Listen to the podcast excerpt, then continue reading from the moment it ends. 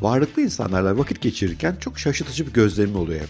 Fazla çalışmıyorlar. Hani bize hep diyorlar ya çok çalış o zaman başarı gelir. Ben buralara çok çalışarak geldim falan diyorlar. Ama sonra bakıyorsun öyle değiller aslında. Bayağı az çalışıyorlar. Onun için çalışan birileri olabilir ama kendileri az çalışıyor. Onun yerine arkadaşlara vakit geçiriyorlar, hobilerine zaman ayırıyorlar. Birileriyle önemli sohbetlere giriyorlar, ilişkilerini genişletiyorlar, yeni projelere, fikirlere kafa yoruyorlar. Diyebilirsiniz ki bir zamanlar çok çalışmış olabilirler ama ben epey çoğunu tanıyorum. Epey çok sohbet ettiğim insan oldu. Yo bir zamanlar da çok çalışmamışlar. Evet yani az çalışıyorlar günde 3 saat çalışıyorlar demiyorum. Ama hani Türkiye'de böyle çok övülen haftalık 45-50 saatlik çalışmalar var ya veya hiç kapanmayan esnaf dükkanları sabahın 5'ine dükkana giderim kimse çıkmadan çıkmam falan pek öyle değiller. Biraz daha farklı şeyler yapıyorlar gibi. Ben uzun zamandır bu konulara kafa yoruyordum. Sağ olsun bizim ekipten Bilge bu konuda güzel blog yazısı yazmış. Çok çalışmanın abartıldığı konusunda, çok çalışmanın esas başarıya giden yol olmadığı konusunda bugün sizinle o yazıyı paylaşmak istiyorum.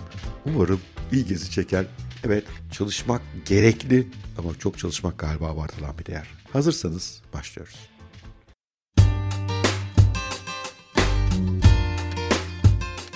Çok çalışanların sırtını hem patronları hem aileleri sıvazlar. Aferin der. Hatta daha da çok çalışmalısın denir. Onlar örnek olarak gösterirler. Çalışmak için daha az, kendisi ve sevdiği şeyler için daha fazla vakit aran insanlar ise tembel gözüyle bakılır. Ancak bu iki grubu karşılaştırdığınızda daha az çalışan grubun daha iyi sonuçlar aldığını görüyoruz. Hem daha fazla para kazanıyorlar hem daha mutlu oluyorlar. Refaha daha kolay ulaşıyorlar. Hedeflerini daha kolay tutturuyorlar gibi.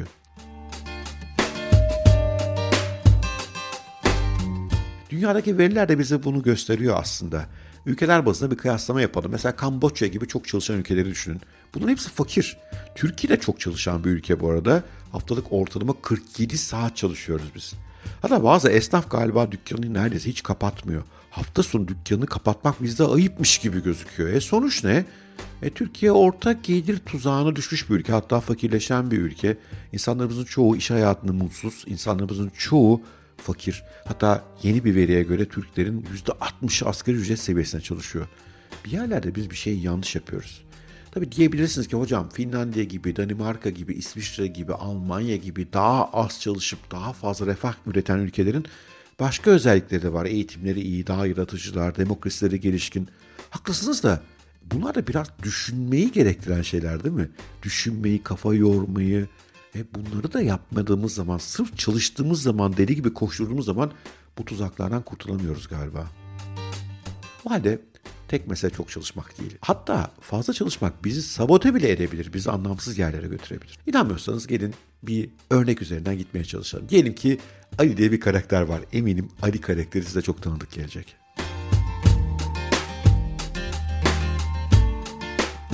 Ali'ye küçük yaşlardan itibaren çok çalış. Ancak o zaman başarılı olursun. Ancak o zaman önemli bir yerlere gelebilirsin.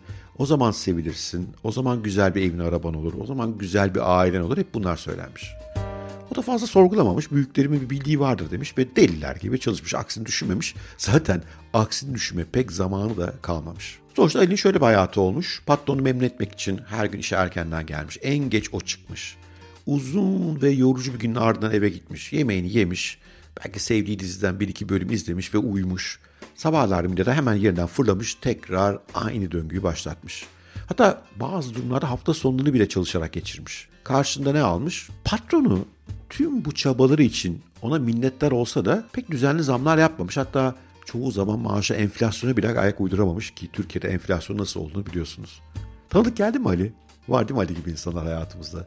Peki Ali'nin hayatında neler olurdu böyle bir durumda? İş dışında kendine ve sevdiklerine ayıracak yeterli zamanı yok. Çalışmakla çok meşgul olduğu için sürekli stres altında. Bu da alışılmışın dışını düşünmesini, yeni fikirler bulmasını engelliyor. Yaratıcılığı azalıyor, yeni fikirlerle karşılaşmıyor, yeni şeyleri düşünmüyor. Sürekli olarak daha fazla çalıştığından yeni değer üretecek fikirler bulamıyor.